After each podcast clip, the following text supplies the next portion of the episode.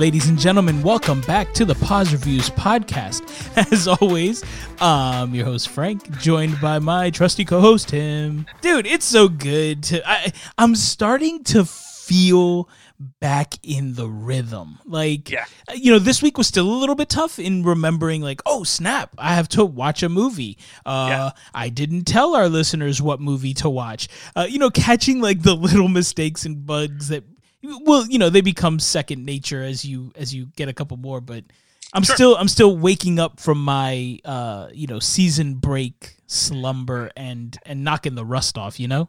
Yeah, I even found myself just being more willing to just watch random things this week. Um, some of them I might talk about, but but I just found myself kind of willing to just watch anything again because I was like, oh well, this isn't for not, I can talk about this, you know, on the next rewind episode or something like that. So yeah, yeah, yeah. um, it definitely shook me out of my let's watch a rerun of Pawn Stars today.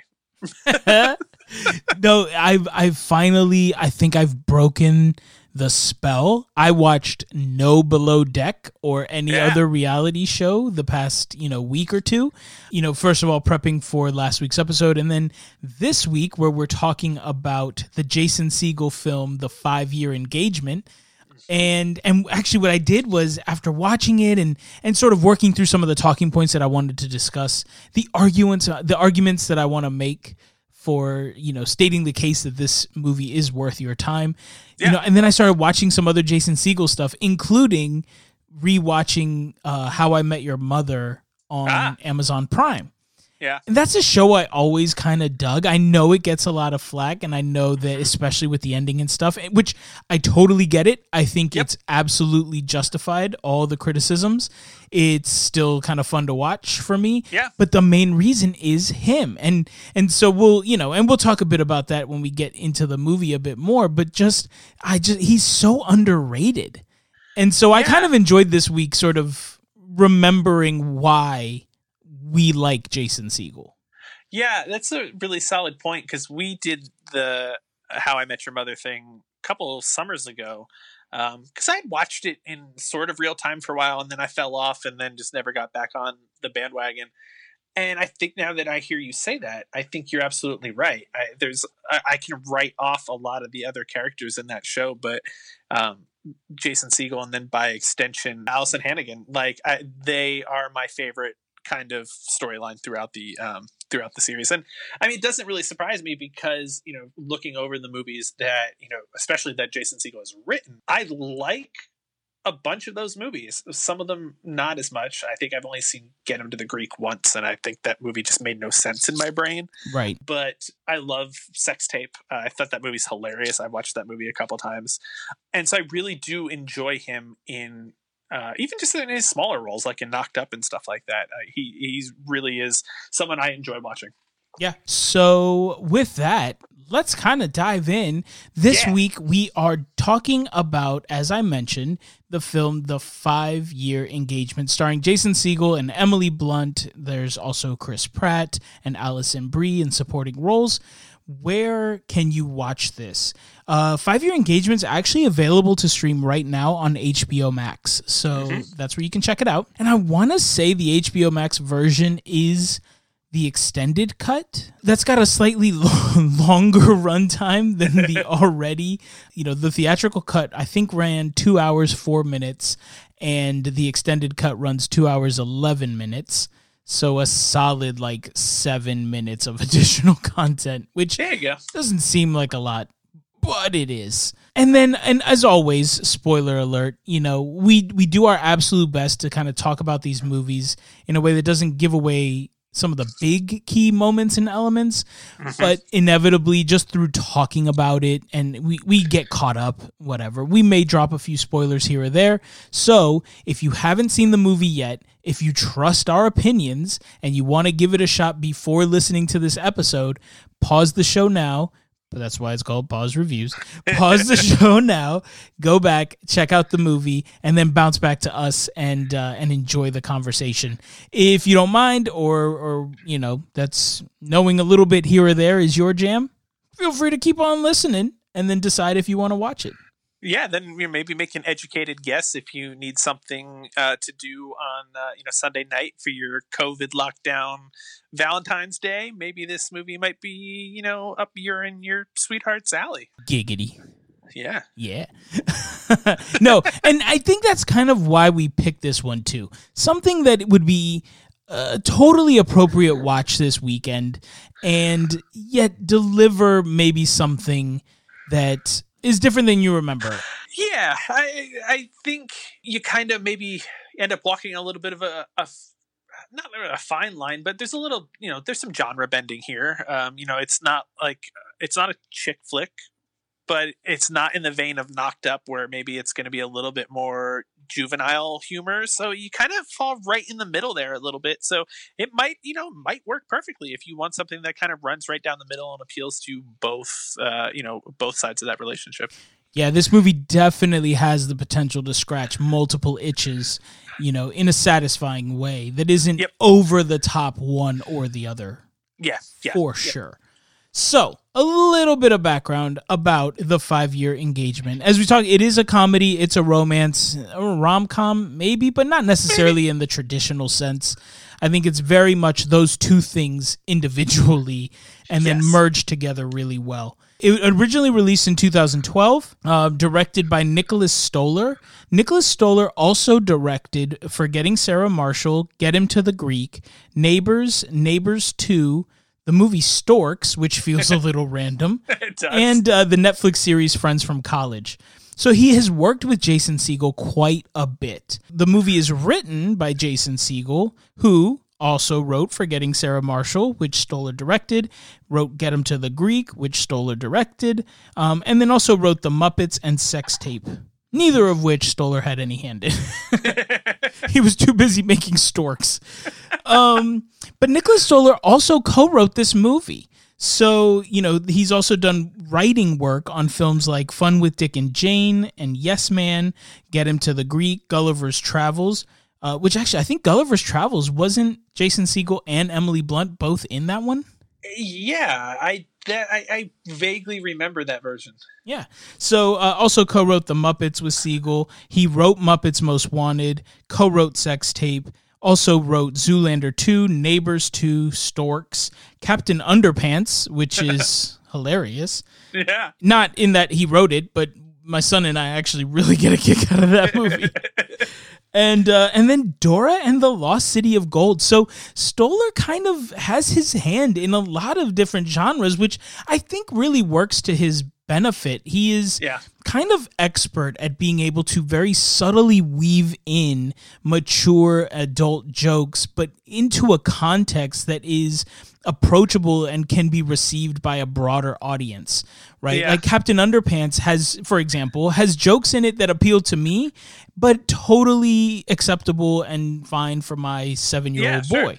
Um, and, and I think he has a real talent for that. This is a really good duo. These guys work together quite a bit. They understand one another. They understand the brand of comedy they're going for, and really expertly weave it into a broader narrative. Which it, it just to me it makes it even more fun. Yeah, I mean that's uh, you know when you can get a relationship like that where you've had success before, and you know maybe it's a situation where you know you, you- you're not feeling so hot on your script or the studio's not feeling so hot on it. If you can kind of bring in a in a, a team where you're like, hey, we've done this before and we've we've made good music together, then then let's take a chance on it. And I think you're right that it does end up a very enjoyable product in this case. Yeah, yeah, yeah. So enjoyable for us. Was it enjoyable to the masses? Uh, theatrical release was rated R. There is an unrated version out there as well. We talked about that. Mm-hmm. And in terms of reviews, it does okay, but this movie in general was a massive, massive flop. So critically, you know, Rotten Tomatoes, the critic score is a 63%. That's not bad for a comedy, I think. But the audience score in a rare turn of events is actually lower. I think critics here actually saw a bit more of the real story and the heart behind this movie than audiences did. And, uh, you know, again, IMDb kind of runs that middle ground as well. IMDb is a 6.2 out of 10. And then in terms of financial success, it wasn't one. Right. And we've talked about this. The estimated budget for this movie was $30 million, and the worldwide gross was only $54 million. And and a movie like this, especially on the heels of Forgetting Sarah Marshall, I remember a lot of press for this. I remember a lot of advertising for this. This was the big follow up to the smash smash hit that Forgetting Sarah Marshall was. What you do here is just to estimate, you essentially double the budget, right? Because you figure your budget for production, you're going to spend that much in uh, media or you know in advertising and in prints right? So actually like distributing the film to theaters to get it shown or whatever. Mhm. so you've got a clear 60 million just to break even. Right. and and this movie obviously didn't do that. So a financial flop an audience flop slightly better critical success but overall this is one that a lot of people wrote off. Do you remember seeing it for the first time No, and that's exactly what I was going to tell you. Is I I love Forgetting Sarah Marshall. That is up there. Like that is a movie. If I see it on TV, I will watch it. And Yes. I, I don't know if it's something about Hawaii movies, but like it is right up there with uh, Fifty First Dates for me. Like I love Forgetting Sarah Marshall, and I was so excited when Get Him to the Greek was coming out. I was like, oh, this is going to be awesome. But I don't remember this movie in between, and then Get Him to the Greek, like I said before, just doesn't compute in my head. I guess there's two Jonah Hills running around in this. You know what though? I think Get 'em to the Greek came out before this one. before this, I so- Yeah, I think it was Forgetting Sarah Marshall, Get 'em to the Greek, and then this one came after all that. yeah, I th- this totally was under my radar, like completely to the point when I was like, wait, is did this even have a, re- a wide release? Was this you know a direct to something? But no, yeah, I totally missed this the first time around, and it would have been like I said, right up uh, in my my my wheelhouse of things that I would have uh, I would have watched based on my previous um, viewing habits. And then I think like a that will kind of color my ultimate thoughts on this of why that's unfortunate, why it is an unfortunate thing that people missed it. You know what though? That does help me make a little bit more sense though of it because yeah, Forgetting Sarah Marshall comes out in 2008. Get 'em to the Greek comes out immediately after in 2010. Okay. And then there's the Muppets, which the Muppets had decent success if I'm remembering right.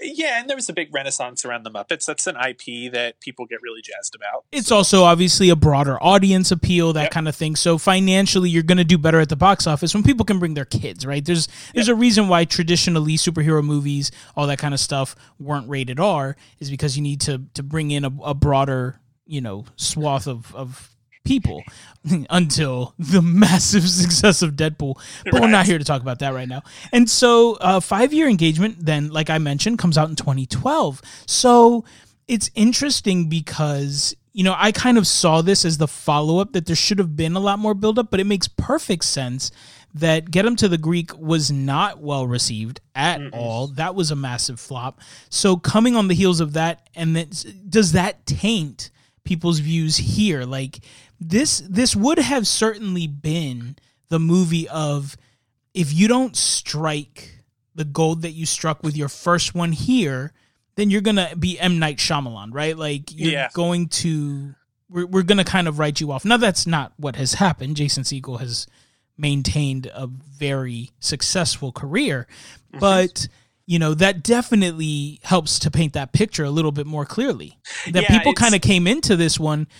It wasn't just high expectations. It was you had better wow me, or else Yeah. we're gonna take Sarah Marshall as a as a one hit wonder, and and and we're gonna kind of lump you in and say, you know, you just couldn't strike magic twice. Same like the Michael Jackson effect, right?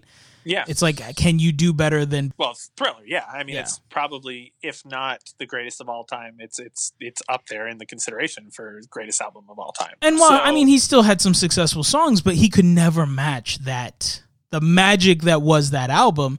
Yeah. So I think people were kind of looking at Segel in a similar way and saying like, ah, you gave us Get Him to the Greek and Muppets was okay, but like if this isn't on par with Sarah Marshall, then maybe you're not who we thought you were. Yeah, it's really interesting to to flip that around, right? Like if you had the the the the marketing power or the the momentum of coming off of Sarah Marshall into this movie instead, it's two very you know in a similar vein of romantic comedy rom com esque kind of movies, you might actually get a little bit more traction into this movie. Whereas, you know, coming off of, like you said, Get Him to the Greek, maybe there's not as much marketing power behind it. And then certainly not the momentum coming off of that into this as maybe it would have been if, if they were reversed for some reason. I mean, again, I don't know the necessity for Get Him to the Greek. I was really excited about it, saw it once, and never cared to see it again because it just did not uh, Aldous was a great character in Sarah Marshall, but not somebody I wanted to build a whole movie around. so. Yeah, agreed. So, with everything that we're saying here, it seems like there's a bit of a negative spin and sort of a negative cloud around this movie. Why are we doing a deep dive on it and saying that it is worth your time?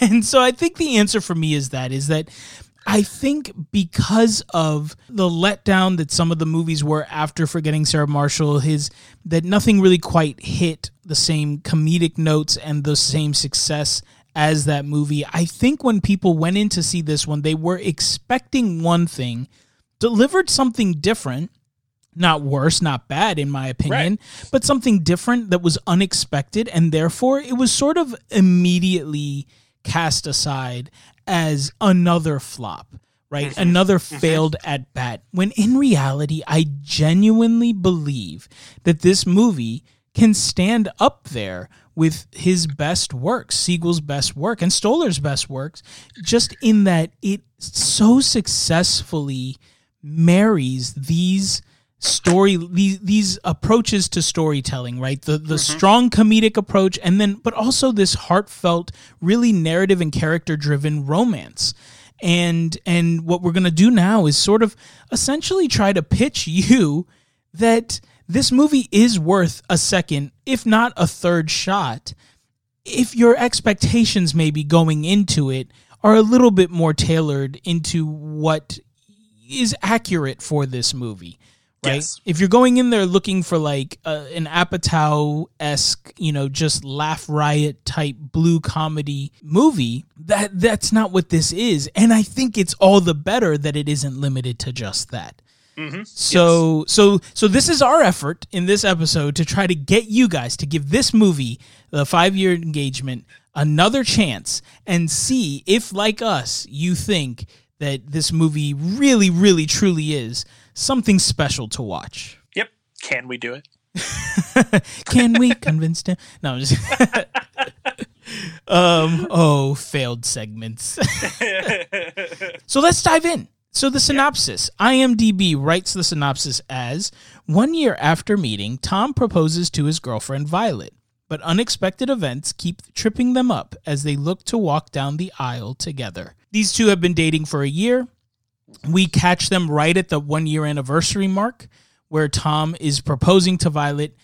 No spoilers here. It's called the five year engagement. They become engaged, right? But she is trying to become a uh, professor. She does like, she's like a sociology type professor person. She's in a grad program, it seems. Mm-hmm. Um, yep. You know, I'm, I'm kind of just trying to remember these elements. Yeah, she's she's work, working her way to, on, on, a track like that. She's looking for a grad pro, uh, a program that is she's um, to get into that if she's working under a professor would a grad student into a you know spot in that department. And it seems too like pursuing a doctoral type program at the same yeah. time, and mm-hmm. yeah. So she um she's trying to. They live in San Francisco. So Jason Segel plays Tom. Uh, Emily Blunt plays Violet. They're living in San Francisco. He's a sous chef, trying to make it as a chef in San Francisco and doing quite well. He's very successful yeah. at what he does. And Violet, unfortunately, does not get a job in California and is instead offered a job in Michigan. So at the University of Michigan, Ann Arbor, Go Wolverines. and so uh so now the question, you know, what do we do from here? And and so Tom agrees to kind of drop what he's doing because he figures he can cook anywhere, move with her to Michigan. They're gonna do two years there, put the wedding on hold, and then come back and, and try to but from there things just continuously snowball out of control and and this gets turned, you know, longer and longer into the five year engagement. Yeah. Um, right off the bat, ain't no way I'm leaving California for Michigan. Bro. I don't know, man. Is it I do wonder, is it as bad as they paint it? Because that would be rough. It is worse. Yeah, than that makes that. sense. Like there are scenes in this movie. Uh, there's one where Tom and Violet are walking home from a dinner uh, that the professor that she's studying under, that she's working for, uh, throws, and she's like, "Let's have sex right now in the snowbank." And I'm like, "A, if it's January or whatever, it's winter semester." You're not wearing enough clothes to be walking outside, let alone get naked and not have something freeze off or freeze together. It is bitterly, bitterly cold in Michigan. My sister in law lives in Michigan, and it is just painfully cold at times. I think their high, uh, their wake up low was in like the the the, the single digits uh, or below this week, um, and that's before the polar vortex comes in. So no, no, That's awful. no. Uh, I would have said thanks, but no thanks, sweetie. I will see you in two years. Let's long distance. And I think I want to say that one of the producers, maybe, uh, they went to Michigan. And Uh-huh. so a big appeal for setting it there and actually sh- filming on location. They legit filmed on location at the University of Michigan. Yeah. And uh, and it was because he wanted to go back, see his school, you know, be back, you know, representing the alma mater, which I thought was kind of interesting. Yeah. But uh, but yeah, it, I, I, so all of this to say is clearly an accurate representation of the roughness that is that. I I couldn't I couldn't do it. I mean, throw on to, on top of this, you know, as they make this announcement, as Tom quits his job, he's then extended the head chef job at a, a restaurant that that the chef of his current employer is going to start up. So they're both faced with these great career opportunities, and you know, he says no to go to Michigan. And to be fair, because he didn't know that when he said Yeah. yes to Violet. Ooh, Yeah. here's a question. You're dating for a year, Tim. You're Yeah. dating for a year. You're in love. You love her, right? Mhm. I mean, it, it might as well be see. It might as well be the love of your life, your wife, Sure. right now. Mhm. You guys are Mhm. dating for a year. She gets you propose the whole nine. She gets an offer somewhere terrible to go for a couple of years. But it's only been a year. You're success. You are budding. You are on the brink. And come to find out that you're about to get your big break as well. Yeah. Do you go to Michigan? No, I'm not going to Michigan. Just uh, we, we had this we kind of had this discussion um, while watching the movie. I just I I hate winter now so much. Um, it's been great this year not having to go anywhere since we've been home with the baby. Um, I hate it so much that every year I just can't wait to move somewhere warmer. I I just I can't do it. And I listened to my my sister in law. They've been there for a couple years now, and they grew up in California. They both grew up in you know Fresno, California, and you know she still hates it too. like Yeah. the, the, the the clothes that they have for winter are disturbingly thick. like I have seen I have seen ice on the inside of windows where ice should never be. Like Dude, just no, that's too much. yeah. No, Even in the Nope. winter, I walk around in shorts. You Yeah. can't do that where it's real winter. yeah. No. So I, I right off the bat I was like, bro, you are such a better person than I am in this story because I He is such a good guy in this. and I think that really sets up a lot of of what is to come and what makes this movie work and have a lot of heart. Right. So why does this work and why is it worth a second chance? And I think number 1 first and foremost is the writing. I think the writing is absolutely excellent.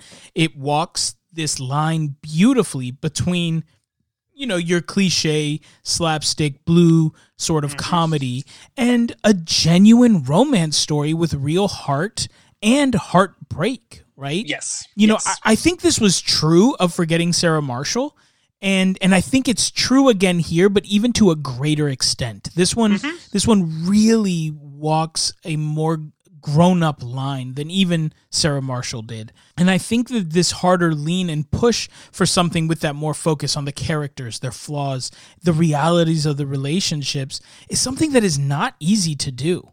Um, no. and it's amazing to watch it play out here. And it, it's a lot more grounded too when Yes. you think about forgetting sarah marshall it is a lifestyle that we can't really relate to like you know if i were to break up with my long-term girlfriend tomorrow i'm not flying to hawaii for a week on a whim right like i don't Yeah. i don't have that kind of money um, you know so there's a lifestyle there that that that kind of puts this at different You're right. We don't really relate to that per se. So this is much more grounded. This is much more of a real story and Yeah. more relatable in the everyday aspect of the relationship.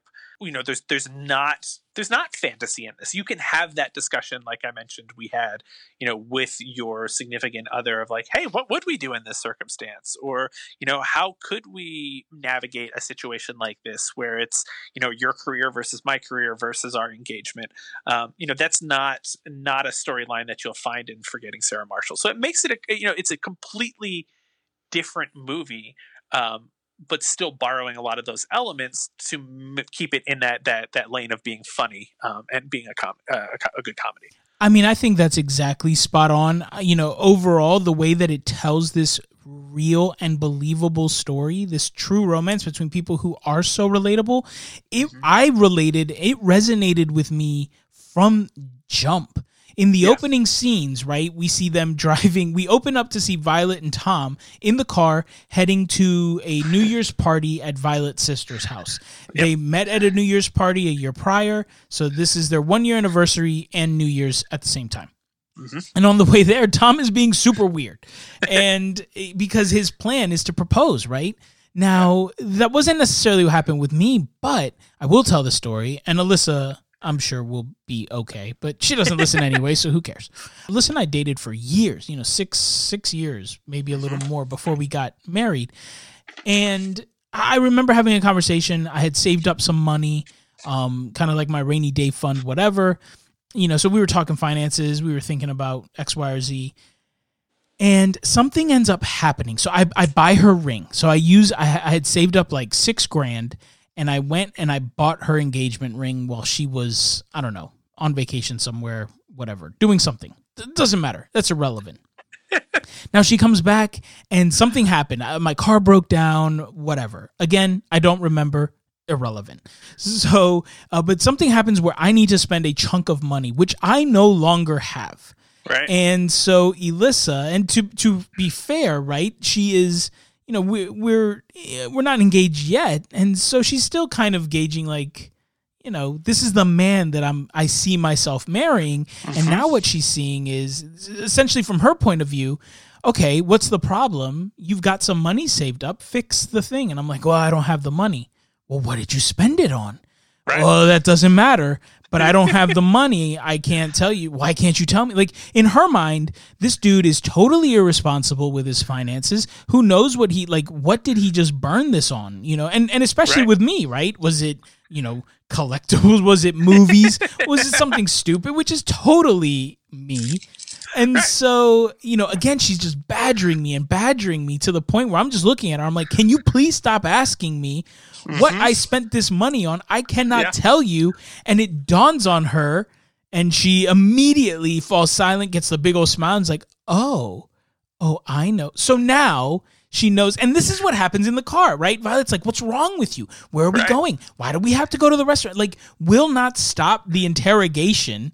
And we, as the men, just have no choice but to basically be like, shut up. I am mm-hmm. proposing to you at some point. And this is what, and dude, it just, watching that play out on screen immediately brought back that moment for me. Even actually, when I did propose to Alyssa a couple mm-hmm. months later, because then then I had to wait even longer to Yeah, like right. let it die down a bit Right. And and so I proposed to her. We we had planned a trip to go back to Puerto Rico, and and so we're there, and and to get to the place I was gonna do it, it was like a six hour drive and we're crammed in this tiny car sitting in traffic it was miserable and awful but I've got people there waiting, like her friends, everyone. We're having a huge party. Like her best friend was there, her brother was there, my sister was there. Like all these folks are there to celebrate the engagement. And if I don't do it, we're gonna walk in and they're gonna be like, Yay, let me see the ring. And she's gonna be like, What ring? so I'm like, let's go for a walk on this beach, whatever. And she's miserable. This is the last thing she wants to do. She's like, I just want to get there. I just want to sit down. I want to eat something. I want to go to sleep, whatever, right? I need a drink. Right. And yep. and I'm like, no, baby, let's go for this walk. And so she is pissed at me. And I have to, you know, propose. And it's the same, right? Like now he has to play out this thing that is just not what he expected, not how he envisioned it works out. It worked out for me. It works out for him. But the way that they capture, the, not only is it funny, but it's so so real. Oh yeah, I mean there there's everybody's kind of got that scenario, and you've you know some sort of story like that, like yours that you can relate to this, where you've been trying to plan this thing, and she just doesn't want to let it go, and you know even when they get to the restaurant and he's got his his buddy Chris Pratt in on on uh, the the the, the engagement. yes, and, he's so awkward. And even that goes awkward, and and uh, Tom's just like, forget it, forget it. She already knows. Let's let's, let's just move on. Let's, well, let's the best line is when he tells him that he knows, and Chris Pratt's like, "Oh, okay," and he's like, "But but she still wants it." So yes. she's like, "Oh no, but still do it," and he just looks at her and goes, "This is stupid." Dude, it makes me laugh, and that's that's ex- like if you can you know, if if this is where you're if you have these experiences, this is hilarious. This is the this is the definition of it's funny because it's true. Yeah. It's just funny because real life is funny. This movie does a brilliant job of finding the comedy in the tragedy of everyday life. Yeah. And absolutely. and that's what makes it so good.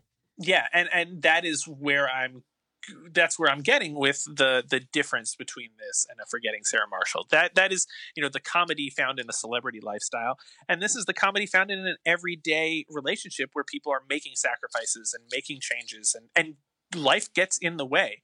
I yes. mean, when they get to Michigan and Tom goes through that montage of applying at all of these restaurants and gets laughed out of restaurants for for leaving San Francisco. Carissa turns to me and she goes, well, why if they all hate Michigan so much, why don't they leave? And I'm like, because that's where they live. Like we don't know why they're there. And I'm sure if they could move to San Francisco, they would. But they will just pity somebody for and willingly ending up in that situation, right? You've done it to, to somebody. I'm sure you'd be like, why did you choose to live here, right? Like, why would you choose to do that? Well, especially if you came from the show.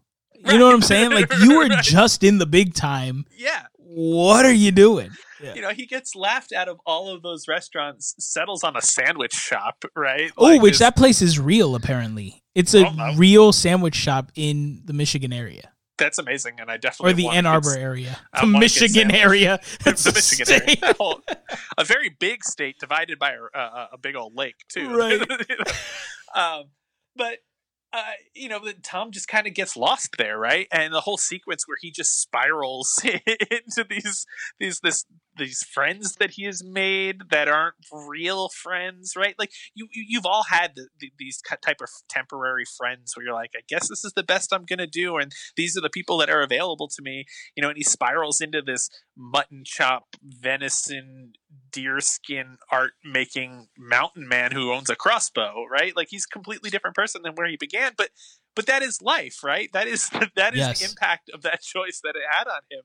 And you totally feel that. You totally feel that you know what a place does to you for you to survive right? There's a survival element there but that is life. That is everyday life. What have you adapted to keep your sanity and while at the same time lose your sanity i guess which is what he does?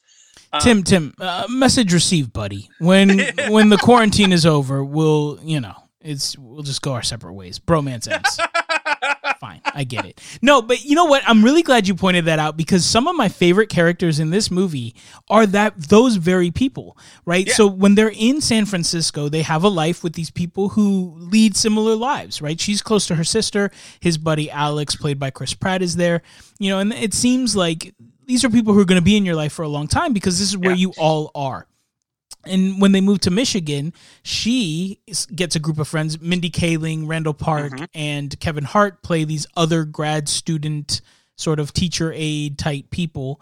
And then uh, and then he he gets Chris Parnell and Brian Posehn as his like just like mountain lake dwelling people of Michigan who Right. just kill me.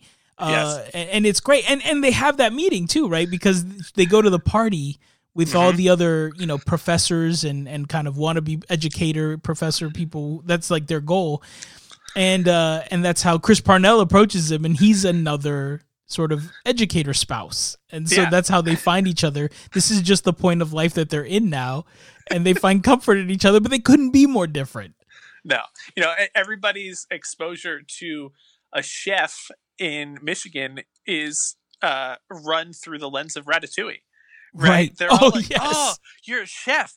You've seen Ratatouille? That movie, like, eh, you know, again, coming from the show, he, you know, he's in it with other chefs and you know other culinary types, and now he's in Michigan, and people just don't apparently have this concept of you know cooking for a living. right, right.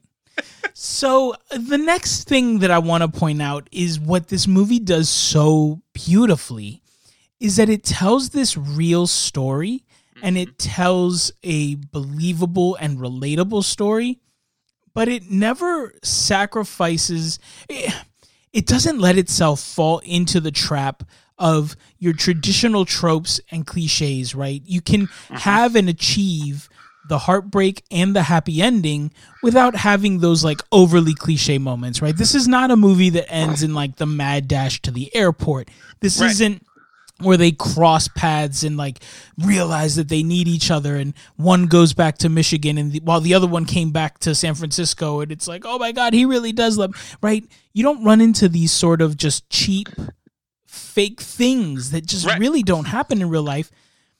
If they come together or they don't when they're cra- as their paths cross and they don't or, or whatever the situation may be it happens in very real ways right? So yes, at the end of the five years, little bit of spoilers here.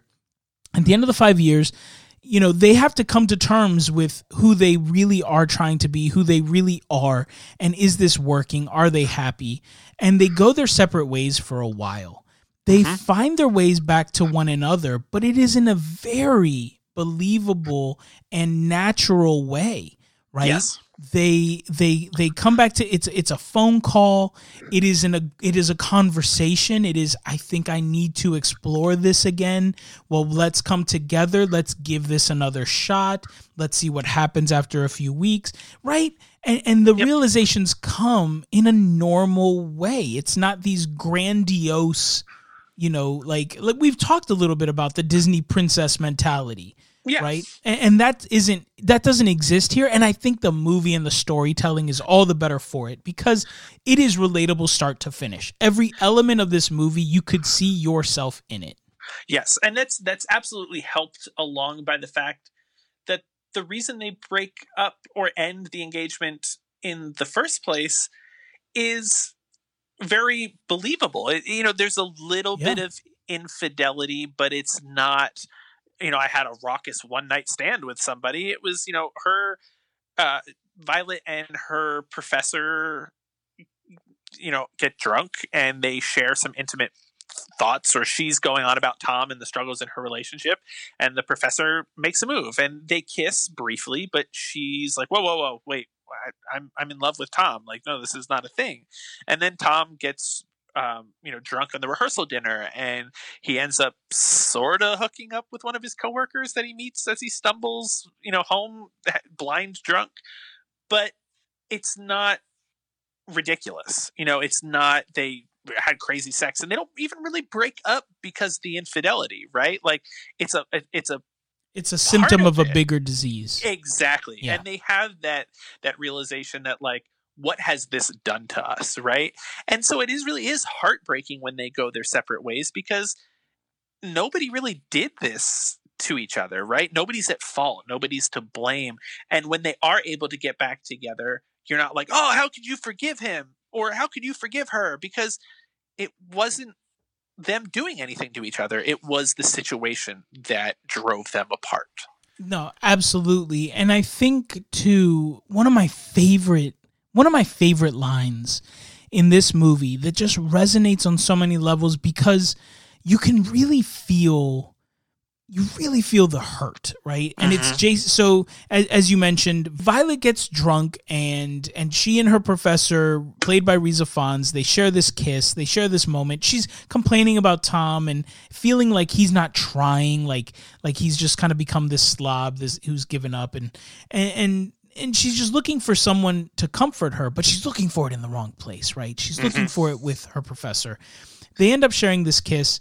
She eventually is honest about it it's the the classic right like it meant nothing uh he kissed me right like i was the victim here which is kind of true to an extent but there's a moment and and he he accepts that at 1st mm-hmm. and they try to press on and they you know and they're and they're trying to just move past it and he understands and and his reaction seems reasonable he's like well he can't come to the wedding like your friendship is over and she's like absolutely agreed like you know all that stuff yeah and then all of a sudden, it comes like it's still bothering him. And one of the yeah. best lines in the movie is when he, you know, he tells her like it pisses him off and that he she hurt him, not mm-hmm. Rhys Ifans, but Violet. Mm-hmm. And and her response is, "But he kissed me." And he looks at her and says, "But there is a reason. Something happened where mm-hmm. he believed that that was even an option."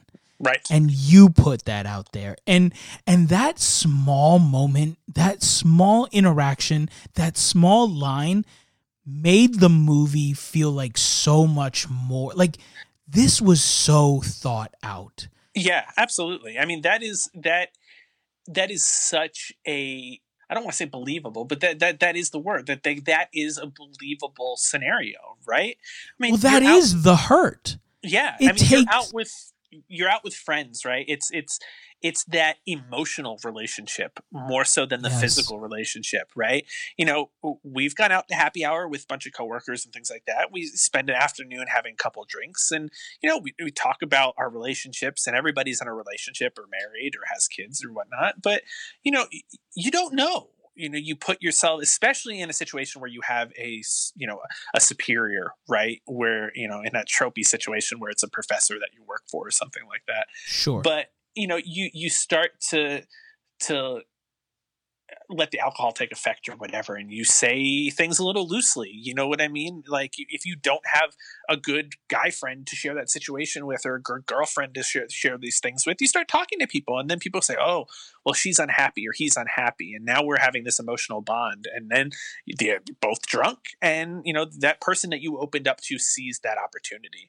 And it's a very realistic scenario. Anybody who's been you know in a situation like that where you just kind of start to drift into dangerous territory. You have to really be careful with yourself, you know, especially when alcohol gets involved. So it's a very, like I was saying, a, a very realistic scenario of them cheating on each other. It's not this like throw off our clothes and let's have sex in the bathroom. It's a very um, almost innocuous way to to get into that infidelity. Well, and it's even it's not even so much about the infidelity as much as it is it is each of theirs realization that there is a deeper uh, unhappiness in this relationship for so many other reasons, right? Yeah. He yeah. cannot pursue his dreams. He feels inadequate as a man. All of these, that's what's really plaguing him. She mm-hmm. feels like she cannot revel in her success because it comes at the expense of the happiness of her guy. And that. Yes lessens her and that is not a situation anyone wants to be in Mm-mm. and so these moments of these infidelities really just serve to and to to illustrate to them the the real failures of their relationship and, and yes. help them to come to terms with that as much as it pains them to do so because they do genuinely love each other. But circumstances just this is not where they're meant to be in that moment. And and it's just so beautifully beautifully done. So if you can watch this movie through that lens looking Mm-hmm. for more than just like a laugh riot this movie will deliver so much. And and a big part of that so the the last thing that i want to talk about is a huge success here is the is the casting of jason Segel and emily blunt. I i always i always want to give jason Segel so much crap for casting himself in his own leads.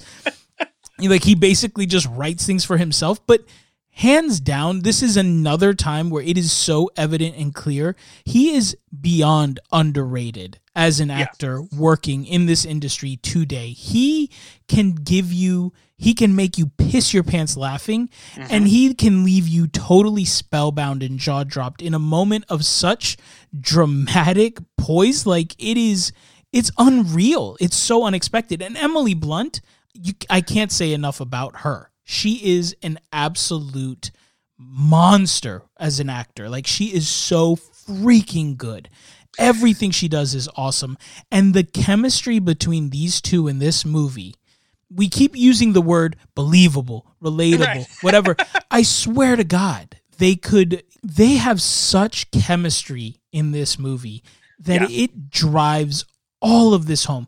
The greatest writing in the world means nothing if you can't have two people who can genuinely play it out on Yes. screen together Yes. in a way that that just draws you in and keeps you locked in and this movie does that and these two actors do that Yeah, it's it's really interesting because at first you're like, it's an odd pairing, right? You kind of off the bat, if you look at it on paper, you're like Emily Blunt, like okay, I know her, especially watching it now in sort of as a retrospect, right? You know, Mm, Emily Blunt, you're like, you know, she's she's pulled down the Mary Poppins role, right? Since then, and um, you know, you're like, she's she's done some bigger things, some dramatic things, and and, and uh, you, you think of Jason Segel more. You know, for, for the How I Met Your Mother stuff is really where I think a lot of people will kind of stick with him. You know, from that role, right and you're like, that's an odd casting, but it works so well. They they just end up meshing so well together that it doesn't feel mismatched. This doesn't feel like a Hollywood relationship, right? This doesn't feel like an unbelievable. Um, like he would never be with her. I never found myself saying that. I never found myself going like, "Oh, he's out of her league" or "She's out of her league." It felt like a good match. And ultimately that's why you're happy the way this ends, right? You're happy that they come back together. You're cuz the other people that they end up with are not good and the chemistry between them is terrible. And it shows.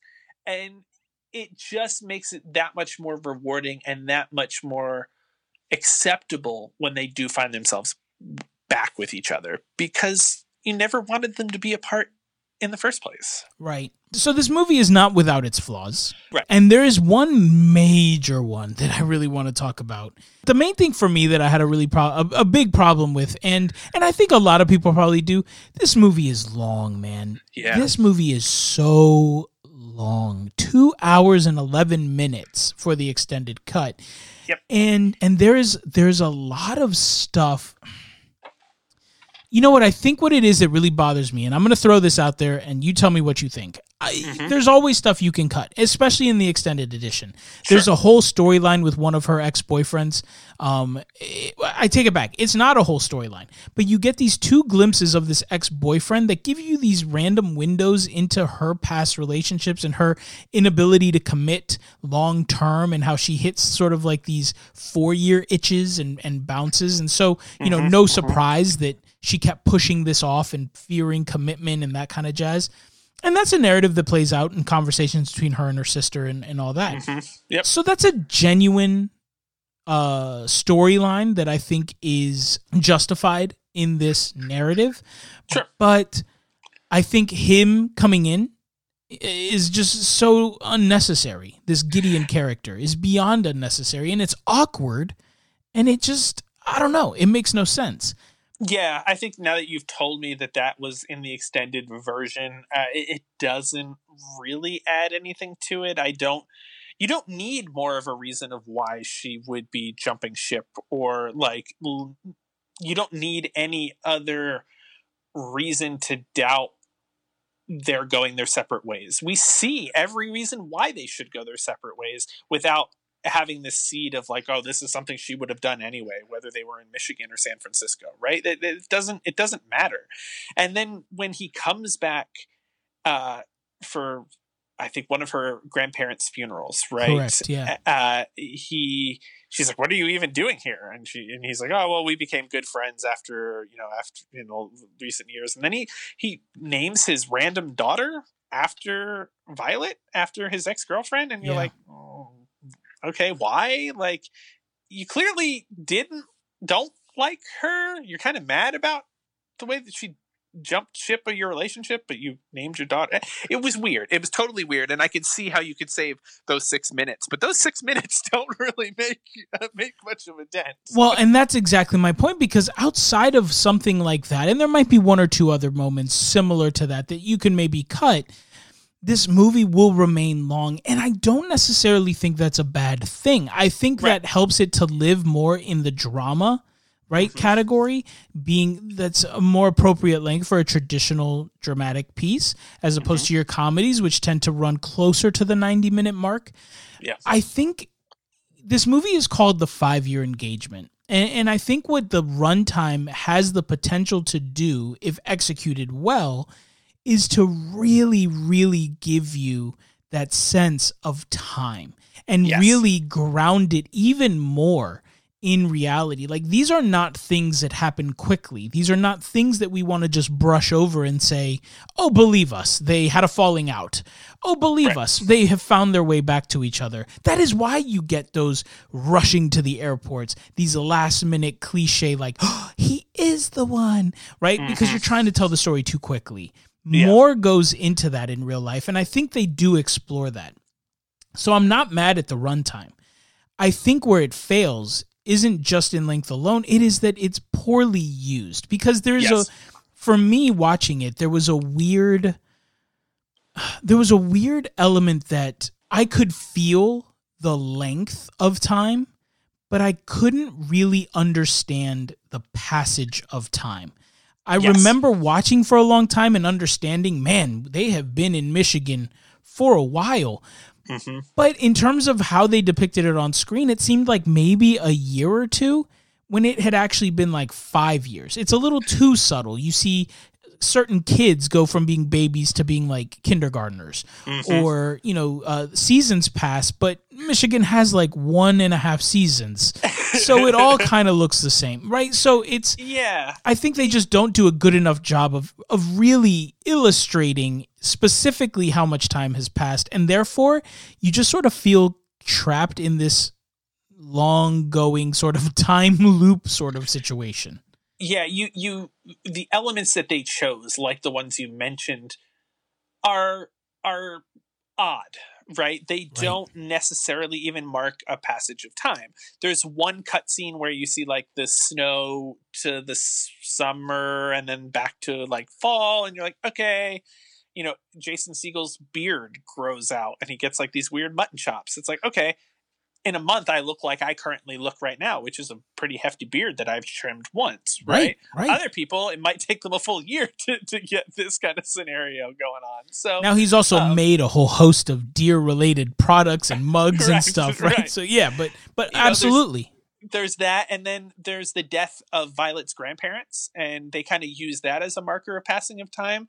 but they're all old people. Like they could they could die, die within quickly. a week of each other. Uh, right. So yeah. it's you know they're kind of showing time going on there, but we don't know you know the difference uh, in time between them dying. Like I guess that can show a long period of time, and then you have like you know Chris Pat- Chris Pratt's character changing a little bit from the the jerky doofus that he was in the beginning to you know they're so in love with each other at the end and he's a little bit more grown up but we don't spend enough time with him for that to even be a huge arc. So you do get lost in the weeds of how much time we're actually talking about and that does hurt things a little bit because that sort of speeds up Tom's descent into madness a little bit, you know, making you believe that maybe his cheese wasn't firmly on his cracker to begin with. Like, you know, there's just there's just some some odd elements that just end up hurting that.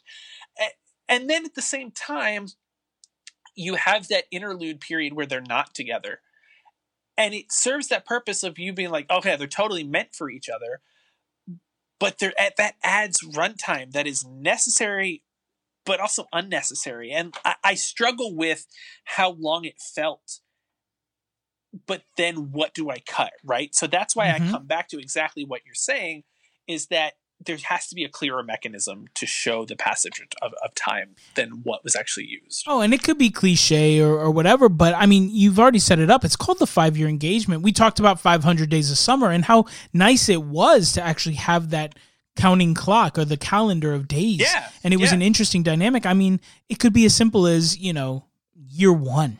You know, yeah. like now we know we've been in Michigan a year. Year two year three and we know we're getting closer to the end you know that it could have been just as simple as that and, and to mm-hmm. really ground it and frame it out into a structure that we can follow because absolutely honestly it seemed like the first winter there he had that crazy beard and, and whatever right. but that was really like two years or three yeah. years and yes you know anyways so i think uh you know so so there's that i think the movie is long but there's not enough framing in it mm-hmm. to help mm-hmm. it to to help you through the time and so therefore you just sort of feel lost in time mm-hmm. without real structure or guidance which can make the movie just feel even longer yes um additionally the other thing that gets a little tiresome is the the penchant to kind of repeat a joke for a little bit too long you know you yeah you, there are certain things where you're kind of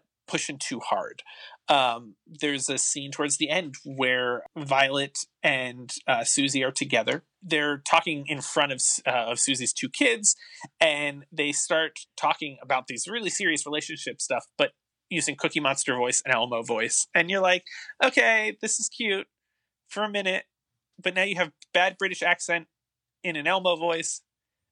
I'm like, okay, in a bad in a bad Elmo voice, yeah, yeah, and which gets it strained the longer it goes on and I literally turned to Chris and I was like, "Stop! Uh, I, this has to end now. I can't take this anymore."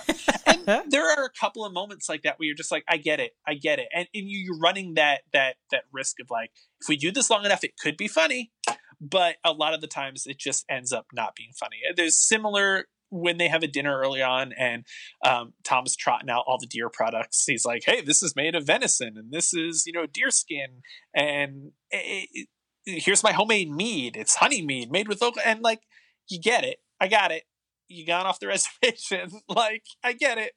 Fine. Okay. Let's move on. And so this just couple of those moments where you're just like, all right, you're trying trying a little too hard here. Yeah, and I can totally understand that. I think I am a little bit more of a sucker for that. It reminds mm-hmm. me somewhat of like the Family Guy approach, where it's exactly. ah. ah. That's exactly it. Where it's in and of itself, it isn't overtly funny. You yeah. know, another scene I think about is the scene where we are introduced to Tom's new girlfriend, the younger girl. Uh, and that uh, scene goes on for so long, but it they go on so long that it also Chris Pratt singing that stupid song at his wedding. Uh-huh. The, ay, ay, ay, ay, ay. Uh-huh. and so, you know, it is for me, I'm a like I said, I'm a bit of a sucker for that and it it does hit the note where it's just going on for so long. It's it's not that the joke or the moment is funny. What's funny is we're still doing it. Mm-hmm. Um but I can totally understand maybe a couple of times too many. You know, I think it's it's an absolutely legitimate uh, criticism. But if it's something that like me you're a bit of a sucker for, this may not hit you so hard. Right. And I, and I think that's sort of the case for the whole movie, right? Yeah. Any movie, no such thing as a perfect movie. Any movie has the bad. This is one where the good so far outweighs the bad. It is why mm-hmm. it's on our recommend list. Yeah. And you know, I think this movie really, as we talked about early on, just suffered so much from the existence of its predecessor, of forgetting Sarah Marshall. And I yeah. believe that a lot of folks went into this movie expecting something closer to that.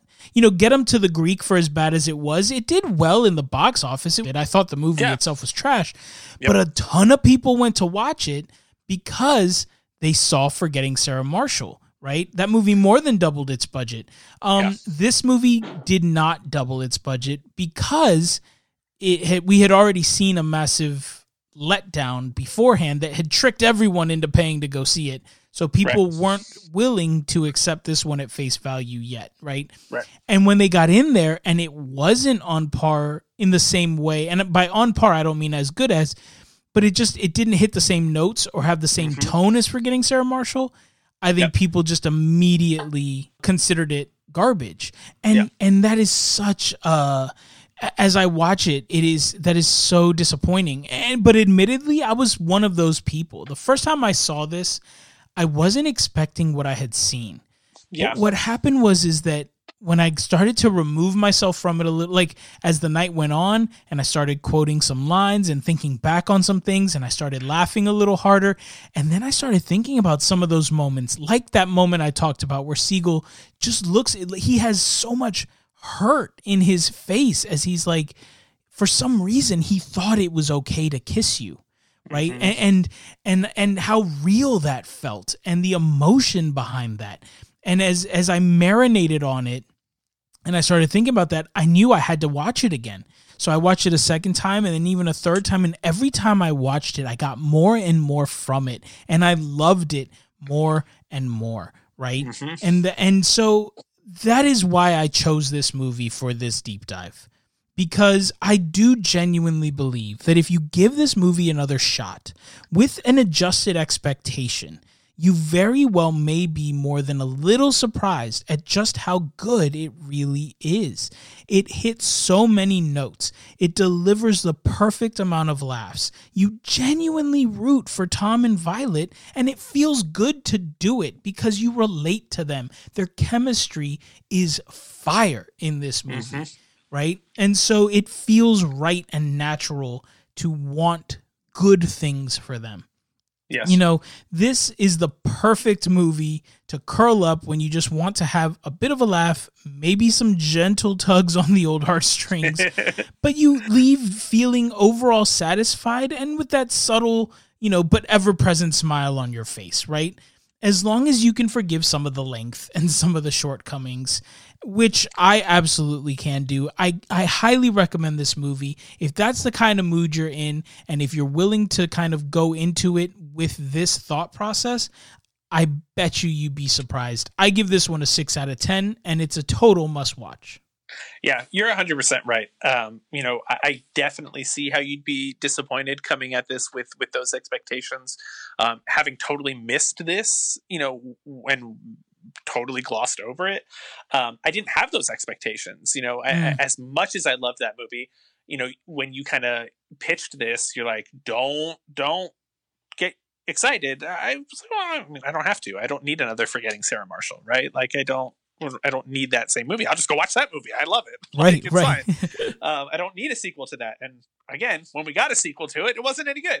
Um, so you know, just just going into this completely blind, it is really sweet. And it is a great movie to watch this weekend if you want something that is fun but isn't, you know, uh, dripping with sentimentality, Valentine's Day, ooze fest, you know, a movie that be like, oh, that's what you did this weekend, you know, turn in your your bro card or whatever, right? Like, right. This, um, this satisfies both ends of this, and again, being so realistic and being, eh, you know, about a very real relationship scenario that people have found themselves in. People you know that we know have made these choices. Do we go out west you know because you can get a better job there? And i'll figure it out. You know this is you know your your job. You're getting this opportunity. I'll forego mine. And yeah this is a bummer that you know i'm missing out on opportunities here but let's go make this work for two years. And then you know things change. Things evolve. Life happens and you find yourself four years removed from your initial scenario and you just have to deal with it. And again that's what makes this so relatable and makes this uh, a, a very impactful movie. And can open those conversations. Like I said, we sat here and had these conversations. We had these these, you know, putting ourselves in those scenarios. Like, oh, would you have done this? You know, very much like what you did at the top of the episode. Like, would I do? Would I move to Michigan if, you know, it depends on how much money. let's let's talk money, right? And like, you know, it's there's a lot going on there. Um, but it's just it's so much heart and so relatable and so much fun. And there's so many little things that happen that just make you laugh. Um, again when i sit and think about the length of it there's ways that you could cinch up the story, but there's nothing I would cut because there's just so many enjoyable tidbits. And then again, like I said, I just loved the ending. The just it's different than other things, right? They come back together and you're happy about them coming back together. It's not like other movies like The Breakup where it all, all about their breakup and they go their separate ways or 500 days of summer where you watch this whole movie about their relationship and then they don't even end up together, right? Like they end up together, and the ending is cute and really fun, a little over the top, but it was hilarious. It's absolutely a, a, a must watch. Um, you know, especially again if you if you missed it the first time around, go watch it. It it's such a great, relatable, romantic comedy and it's great to watch for Valentine's Day. I think this is a great pick for us. Underrated, something a little older, a little uh, uh of a uh, of a, a, throwback, a little deep dive for a deep dive episode. Um, but do it. It's again why we're here, right? We're picking stuff from the wasteland that is streaming to mm-hmm. find you a little bit of nugget, you know, something that will uh, make you happy that you spent the time on this rather than going back to another episode of you know Downton Abbey reruns. Right, right. No, absolutely. Yeah, so I think that's the perfect spot. Let's put a bow on this one now. So mm-hmm. the five-year engagement starring Jason Segel and Emily Blunt, uh, available right now to stream on HBO Max. Check it out. It's perfect for this weekend. Couldn't have said it better myself, Tim. Love it. Love it. As always, please, guys, make sure to reach out to us. You can listen to this episode, any of our episodes on the Podbean app, or anywhere that you get your podcasts, including YouTube. So, uh, you know, check us out anywhere that you guys uh, listen, like, subscribe, rate, share, all that stuff. It is a massive, massive help for us. Um, additionally, on Instagram, check us out there. We do posts each week with, you know, little quick reviews and stuff that's going on. So check us out on Instagram at Paused Reviews and use that to comment and send us a DM, send us whatever, send us recommendations, requests, questions all that good stuff. We are at mm-hmm. Paused Reviews there. You can always email us, pausedreviews at gmail.com, or you can find links to everything on the site, www.pausedreviews.com. Uh, links to all of the places, all the, the podcast libraries and directories where we are, and also, you know, all the episodes available for streaming, downloading right there, courtesy of Podbean. Let's see. Other than that, next week we will be back with another brand new episode, and it'll be a rewind. So, yeah. uh, no need to do any prep or homework. Come and check out what we are watching this week. And I yeah. think there's a lot of good stuff. I think we're going to be talking about some interesting things. I know Malcolm yeah. and Marie is on my radar from Netflix. I know The Little Things is on my radar from HBO Max. Um, I think Tom and Jerry is starting to get ready to come out here in the coming weeks. So, uh, anyways, lots of good stuff. Yeah, so make sure to tune in. I have a couple. I, we went back a little bit into the the vault to fill some holes. So you know, I, I have some feelings in some of that stuff, and then I have, I think, what is a, a, a listener request that I'll that I'll chat with you about. Somebody hit me up for something. I'm not really sure what that was. I just got a, a, text that was like, "Have you seen this?" And then that was the end of the conversation. So uh, I'm not sure if that was a recommendation or not, but uh, kind of check it out. Oh, Maybe we'll talk about that too. I love a listener request. Yeah. Ooh, that just got me excited. All right, guys. Well, thank you once again for listening. Ooh, especially you, James. I have a I have a buddy who had no idea that we had a podcast and ah, sent right. me a picture the other day of him listening to some of the episodes while watching the Super Bowl. Um, so thanks for listening, James. You and the six others mean the Love world it. to us. Yes. Uh, as always, I'm your boy Franc. This is Tim. And we will catch you guys next week. Until then, happy watching. Happy Valentine's Day. Oh yeah, and that.